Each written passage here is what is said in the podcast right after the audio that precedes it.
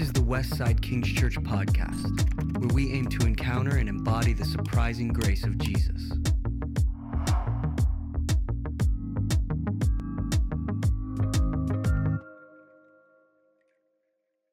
Well, hi everyone. Uh, it's David here with Christin. Uh, so welcome, Christin. Uh, uh, we are still, I think it's week four now of the Act series. Seems right. We're in chapter four, so we're kind of roughly working at about Yeah. a chapter a week, although that's not kind of intentional. It is how it's currently working out. Uh, and on uh, Sunday there, we talked about Ananias and Sapphira. Well, not just Ananias and Sapphira. This kind of famous passage from Acts four and thirty two, where they everyone's sharing everything together, Mm-hmm. and the, they have. Uh, I think the text says that they were one in heart and mind. Which Yeah. again, um, I was talking with Phil Odd a few weeks ago, and he was saying that Chris Green says that's the most unbelievable part of of Acts. you know, it is true. You just have to look at Twitter, I feel, Yes. nowadays, and think that that is just absolutely impossible. Yeah, it's true. I'm, I'm okay with the idea of people who can't walk being Yeah. healed, but the idea that everybody was in agreement and shared.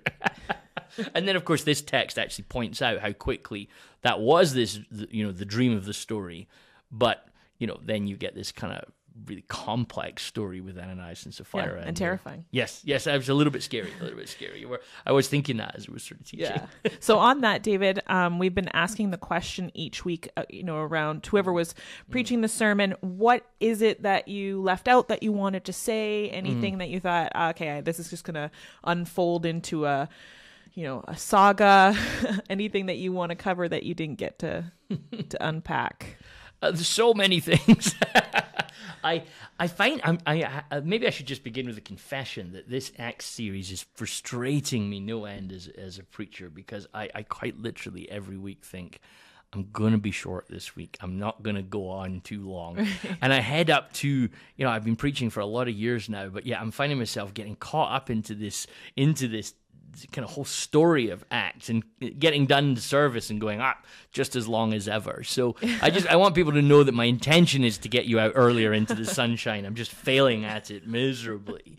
Um, so I think things that that strike me about this story, uh, things that I, feel like I, I managed to make passing allusion to most of the things that I wanted to talk about, and that's maybe why the sermon was so was so long that I I didn't, I didn't give I edited cut I didn't edit it properly. I just said everything faster. Um, I, I am I was really interested in the authenticity of the story. I, I, I think I think that the story of Ananias and Sapphira is is complex. Um, I, I liked, you know, to work backwards. I, I I liked Jennings' take on it, and like you and I have talked a few times about how. Uh, the problem with Jennings' commentary is that you only quote the bits that you really like in it. Yeah. So there's bits that you disagree with in it, but you don't quote them. So it appears that you're saying, "Oh, everything in this commentary is amazing." But there's some moments in it where I'm like, "I'm not sure I see where you're going on that in the text." But what I did like in his reflections on the Ananias and Sapphira story was that they, the apostles, don't take this death into their own hands. Yes. And, and he has this phrase where he says, uh, There will be no stoning in the community of Christ. Only the Holy Spirit may draw back the breath of life. A line has been drawn that followers of Jesus may not cross over. We are the people of resurrection, not of death. I I thought that's a that's a really interesting uh, position for Jennings to take. Um, Yeah. particularly when, and I don't, maybe out of sheer cowardice, I don't really want to get into the conversation just now, but but you can you can argue that one with me. But particularly th- since the question of death is in the news this week, uh, you know, with rule changes in the U.S. that are, are going to have huge impact on Canada, I think even. I think there's deep reflection that needs to be taken as Jesus followers about about all of these sort of things. So I, I, I quite I, I found a lot of resonance in uh, and, and please don't don't hear what I'm not saying, but I, I found this challenge of our our speed towards violence. Yeah. right? Um, and now as I kind of sink into the quagmire myself that I said I wouldn't go down, um, let me just sort of wh- perhaps what I'm trying to wrestle with is why is it that we the church are so opposed to violence and death in certain categories, but not in other categories.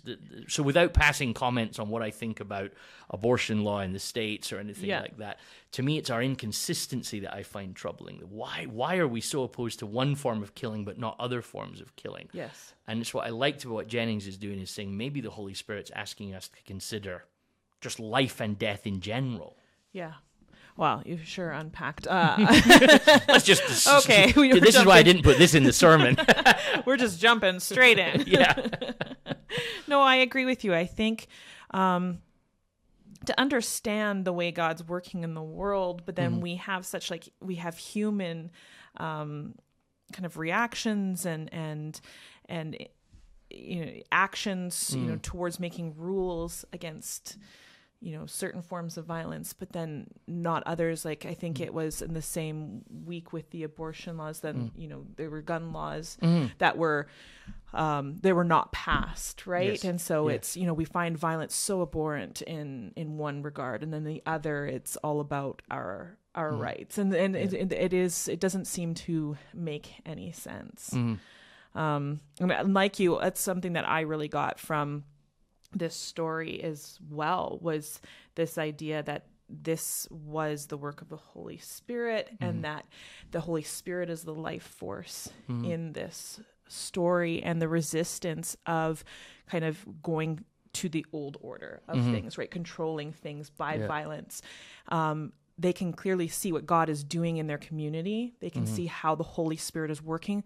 They're all participating with it and moving towards it. And then you have these people who are objecting to it mm-hmm. and they refuse to sort of go back to that old order of things mm-hmm. and impose their own violence, even if it means at, at the end, um, you know, even if they could imagine that the ends justify the means, mm-hmm. right? They just mm-hmm. refuse to kind of step into that and allow the Holy Spirit to work. yeah, and, and I think that at some level that is the challenge of Acts: is how free are we to let the Holy Spirit act, mm-hmm. and how quickly we start to pursue our own agenda uh, Yeah. uh, on and where that fits. It's interesting in in my, my the other podcast that I run with John Andrews. We've been talking about a similar sort of subject, and uh, and we, John was talking just the other day there about how the Holy Spirit can always be made subservient to our own agenda, and, and that we can then try and badge our agenda as the work of the Holy Spirit, but really it's just us doing what we want Yeah. trying to blame it off as as as the work of God. Um, and I, and I think that's that's why this issue of violence becomes so interesting. Yeah. That, that God is either against death or for death. What we seem to have ended up with in, in our society is that God is in support of some deaths Yes. and some types of death. And then we get to decide what Yes. that is, Yes, all absolutely. individually, right? There's that Yeah. one heart, one mind. Yeah. Well, you go on Twitter now, you've got everybody's everywhere. There's Yes. millions of different hearts and minds, and we all think that we own Yeah. the rights to what the Holy Spirit is Yes. doing. and and and an intra Christian debate as well. Yes. So you you you you notice in the in the the kind of media. I wanted to say social media, but I increasingly realize that the one thing that's true about social media is not social. um, but the you know in, in in various points of the media, the lines are being drawn between Christian groups to argue within each other about a variety of different views. So yes, definitely not at one in heart and mind. And, and and that's again another part of the story that I made allusion to, but I think needs deeper reflection. Is this question about the authenticity of the story? The the, the, story's an ugly story, right? Mm-hmm. So it's like we were one in heart and mind, but then the very next story, like you think about how we normally tell stories, it's one in heart and mind. You know, here's an example of that happening. Here's another example of that happening. Look how happy everybody is. The end, mm-hmm. right? But you get they were one in heart and mind, and then you get oh, and Barnabas sold some land and donated it to the church in its entirety because he wanted to share everything that he had to help the needy. And then the next story is oh, and there was this other couple called Ananias and Sapphira. They wanted to be part of the community, but didn't want to share everything they had. And then you get this kind of messy sort of story. And I found myself reflecting on on this quote from Diane Langberg. Um, and she was talking about leadership. and She does a lot of work within sort of field of um, you know, abuse within the church. Would they Yeah. think that'd be a fair and abuse Yeah. of power uh, and, and the likes? And she said this: "We do not want to see the truth about abusive leaders because it threatens our beliefs that the leader is good, that the system has a good purpose. Tragically, we would rather believe a reassuring lie than an utterly inconvenient and disturbing truth." Um, and I, and I found myself kind of seeing that story as to how you know here's the story here's the dream they were one in heart and mind but then very quickly that's not the case but luke and peter don't cover that up Yeah. they actually choose and i think there's a choice there that acts doesn't unpack it just tells it Yeah. that actually we are not going to hide the fact that this idyllic community had huge Yeah. problems and we're not going to cover over the, the people who want to appear like they're participating in the community but are not really participating in the community and, and i feel like you could probably commit a whole series of podcasts to that but i felt like there was depth in that for us to think about Yeah, I think that is really profound because you would think that you would want to cover that up and be like, no, no, no, we were all good. We were all on Mm. Yeah, the same went page. great, yeah. You know, I feel like that's a lot of the times you talk about sort of this idea of success and the Mm. face that we put out there. And I think Mm-hmm. that that's part of that, right? We want to seem you know well we're all we're all together on this and then and there's no nuance to work out there's no Mm-hmm. Yeah. intricacies to work out because that would you know as they would say you know that would harm our witness Mm-hmm. right and so then we're trying to um, I've lately I've been really thinking about this a lot, like just continuing to try to cover what God is trying to reveal. And I Mm-hmm. love how that what you're saying here is exactly that, where they're not trying to cover. Yes, Right? yeah. God is revealing something, something that's happening. There's this you know the situation that's happened with this this couple and it you know it's mind boggling but um they don't try to cover it and i think so often um, god is trying to work and do Mm-hmm. things in the community and in order to appear more successful Mm-hmm. in order to what you said yesterday save face Yes. we consistently try to cover what god is doing totally and and you know now to be fair I, I, it strikes me that peter didn't have to worry about like legal cases and, and so on um, and it does get very confusing you know as, as you watch these sort of very messy situations be be navigated. And, so you know the ancient world offers them some reprieve from these things. But but i think you're you're absolutely right. And i think there's a model there. If we're able to take this story and not get and I say this like you know respectfully, but not get tied up in the how did these people die? What do we think of this? How does this work? You know, and lean into the purpose so often of biblical narrative, which is to which is to script out how things go, and say actually this might be one of the key points. How do we deal with brokenness when the brokenness has the capacity to harm? How do we? Uh, and I think what we've done and again, everything I need to be, I, need, I say seems to need to be cautioned and, and don't hear what I'm not saying. But there definitely has been a tendency within the church to protect the powerful um, at the expense of the weak. Uh, and we're seeing this at churches across North America at the moment that it's coming out that decisions were made by a whole variety of people in different places to to say, well, we're willing to turn a blind eye because that person's influential, that person's famous, that person's significant within this community or a wider field, mm-hmm. and therefore we'll we'll protect that person. Because hey, at the bottom of the day, what does it matter if the needy are a little bit needier for longer? If we think about it in the Acts five Right. context, but Peter seems to be saying, no, no, no. Actually, in order to protect the vulnerable, you're not going to be part of this community pretending like you are when you're not really, pretending mm-hmm. like you've sacrificed for these people that need your help, but you've not really done that.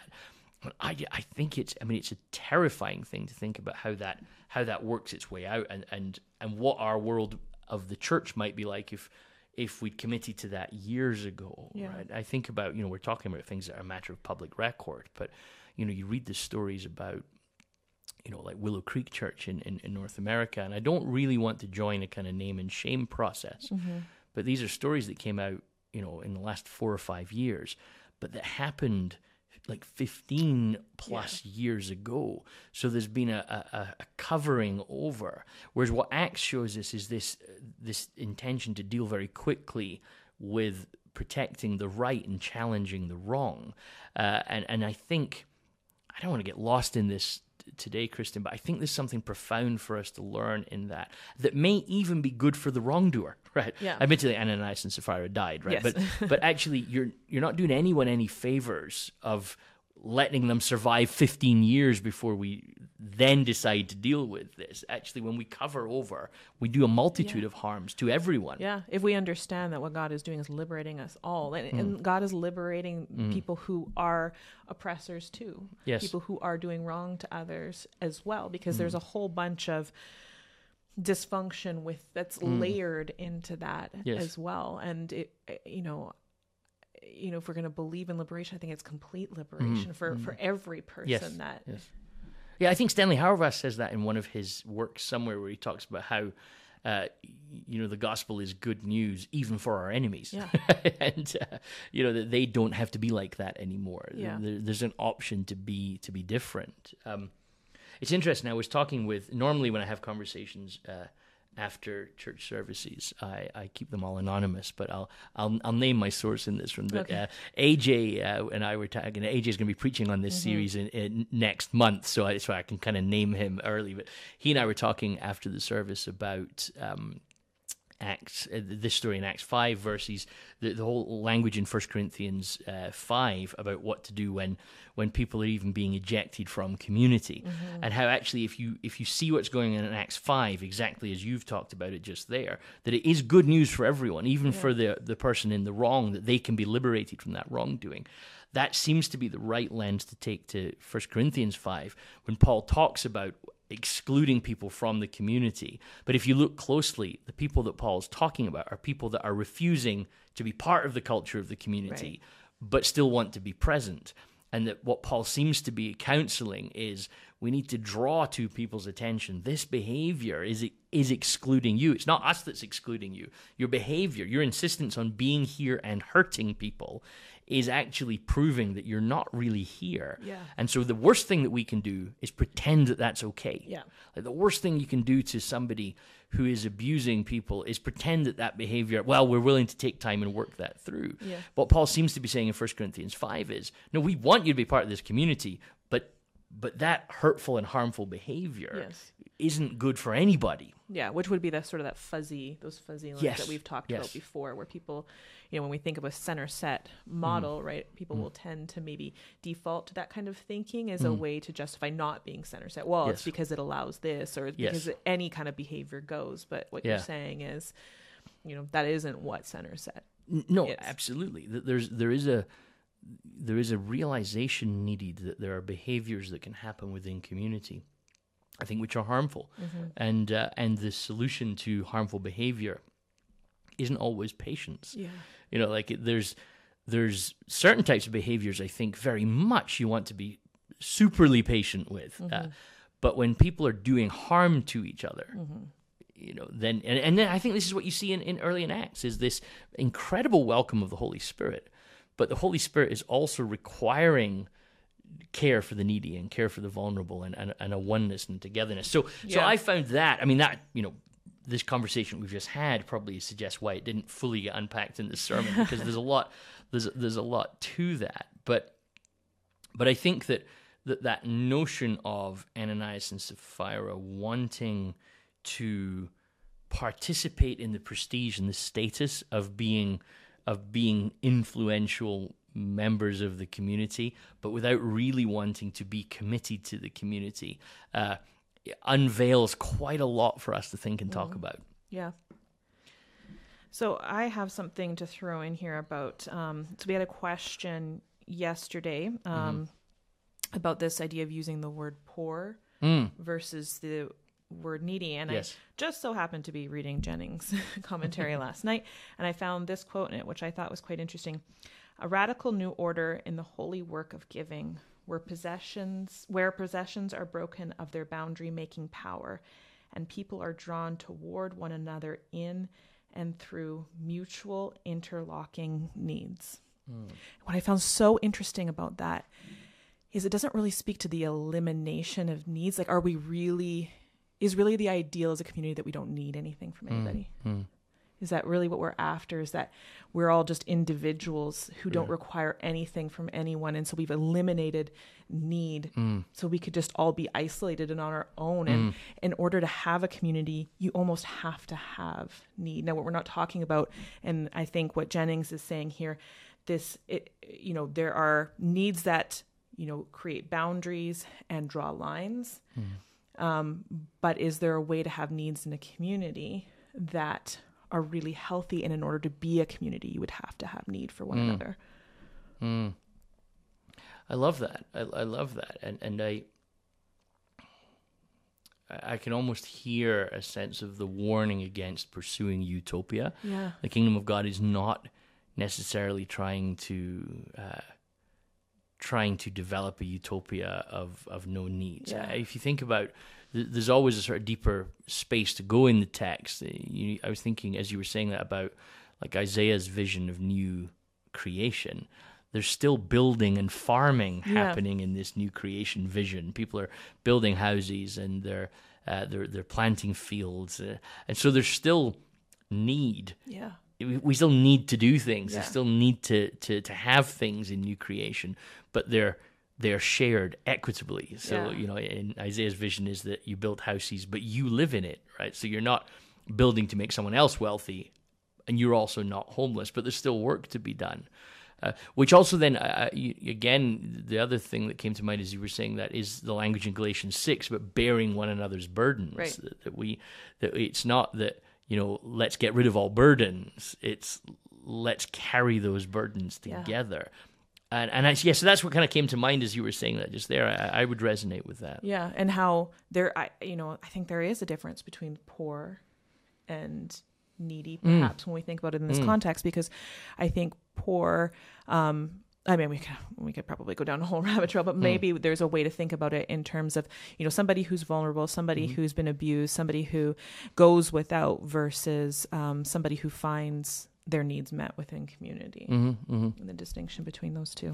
Yeah, when the when the question was being asked yesterday, I found myself thinking and being drawn into thinking about all the places that we have need that are not financial, um, but that that we would think that a, a church committed to communality would be able to to deal with, and and you can see this in the early church happening where they're leaning into each other, each bring. You see, Paul talks about this in in in uh, First Thessalonians where, where he talks about you know like doing the work of our hands and, and and investing in what we've been given our gifts and our skills to to help the community um, and so when I was thinking yesterday about how you you can perceive a community where everybody has enough money but that wouldn't eradicate all of our needs Yeah. uh, there'd be so many needs that, that and a few conversations I had after the services that really really encouraged me was was Westsiders trying to think through well, what, what could I do for this community? How could I serve my neighbor in this community Yeah. better so that actually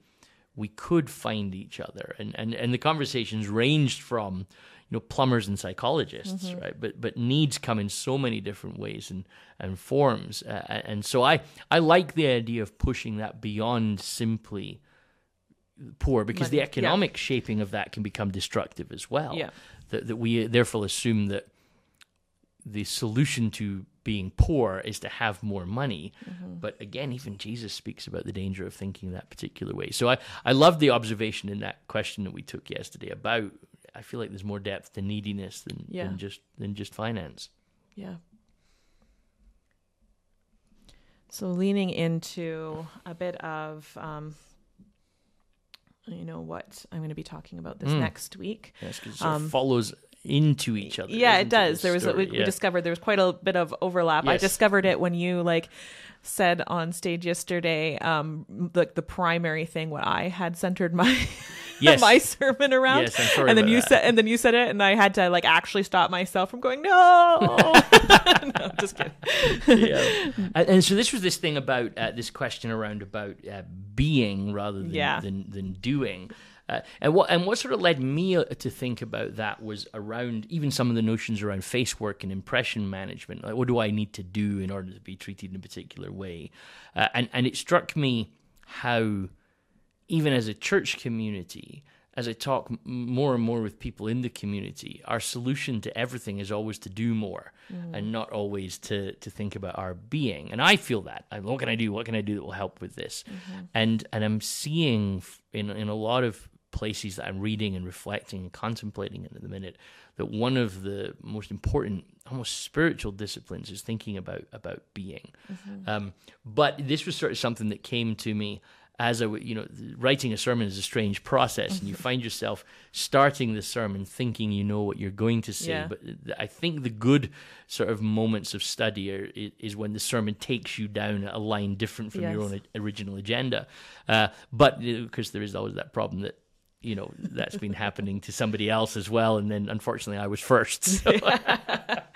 No, but there is a way to lean into sort of that idea and Mm. kind of explore it from the perspective of Mm-hmm. discernment and and we understand that and so we'll unpack that a little bit um, but this idea of discernment is the ability to locate and understand god's activity Mm. in the world and what i love about that is that it's not um, an if right? It's Yeah.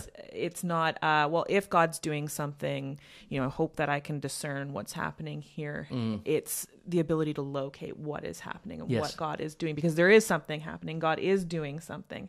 Um, and i think it removes us from a little bit of that ownership in discernment. Like this is mine. And we do get that language a lot you know those tests where it's like well my gift is discernment. Yes, like, yes. this is something that i own and i'm specifically gifted for Yeah, I, I think that that question, can we encounter God? And, and if so, how? I think is a really important one for Christians to reflect on. Uh, am I aware, if God wanted to say something to me, how would I hear it? Right? Uh, and and I'm, I'm I'm very aware of how ridiculous even a conversation like this can sound within the sort of secular world that we live in. Yeah. Um, but then there's also a way of of of taking the notion that God might speak to us, and we, that rather that we might encounter God, and turning it into uh, and just another form of insanity if Yeah. you're if you're not careful. And I, I feel like there's a humility, and I think some of the spiritual traditions do guide us in this. The, the the patience and the slowing down and the silence and the respecting of of God can sometimes draw us into spaces where we we we can be led and guided by mm-hmm. God, and that's a, it's kind of core biblical principle that we we kind of I'm not sure if it's that we don't take seriously, but rather perhaps that we've seen so badly presented to Yeah. us, we stay away from it. Well, it seems like a really wild notion, and it's something that is c- contrary to, I think, what our society wants us mm-hmm. To believe in. And again, we'll I'll unpack it a little bit more as we lean into. But it's something to overcome. You know, silence. Mm. We don't like silence. we like things to move at a certain speed, Totally. right? Mystery. Well, we got to throw that out because mm. that we can't get answers that way. Um, and Andrew Root leans a lot in mm-hmm. into this and encountering a God that is God. Yes, yes. I, I think th- there is a need for us to be aware of how unusual God is and how unusual trust in God is. So I, I think what we often do, and I wonder, uh, we could probably talk about why we do this, but we like the idea of believing in God as long as it doesn't mess up our kind of sanitized ways of doing things. Yeah. Um, and, and that's what I kind of think is fascinating that you arrive in Acts 4 with this sort of idyllic, everybody was in one mind, there was no needy. Then you get Ananias, uh, Ananias and Sapphira, and then all of a sudden there's a bit of persecution kicks up. And, and the text that you're going to lean into next week, you see this development that things are getting kind of complex Yeah. the apostles. And, and uh, again, I've got this line that we've talked about a lot that the Holy Spirit is disrupting presence, and and I think we just don't like that, and, and and I don't think we're often willing. At least I know I'm often not willing in my own life to think through the depths of the disruption. Yeah. That am I willing with disruption at a worldview level? That you know me, somebody that spent a lot of years in post secondary education, that has a lot of degrees, am I also going to genuinely confess that? No, I actually do think the God of the universe speaks to humans, mm-hmm. guides humans, allows humans to hear his spirit. You know, do I actually believe the stories of Acts are stories that are true? Does the Holy Spirit fill people, guide people, heal people?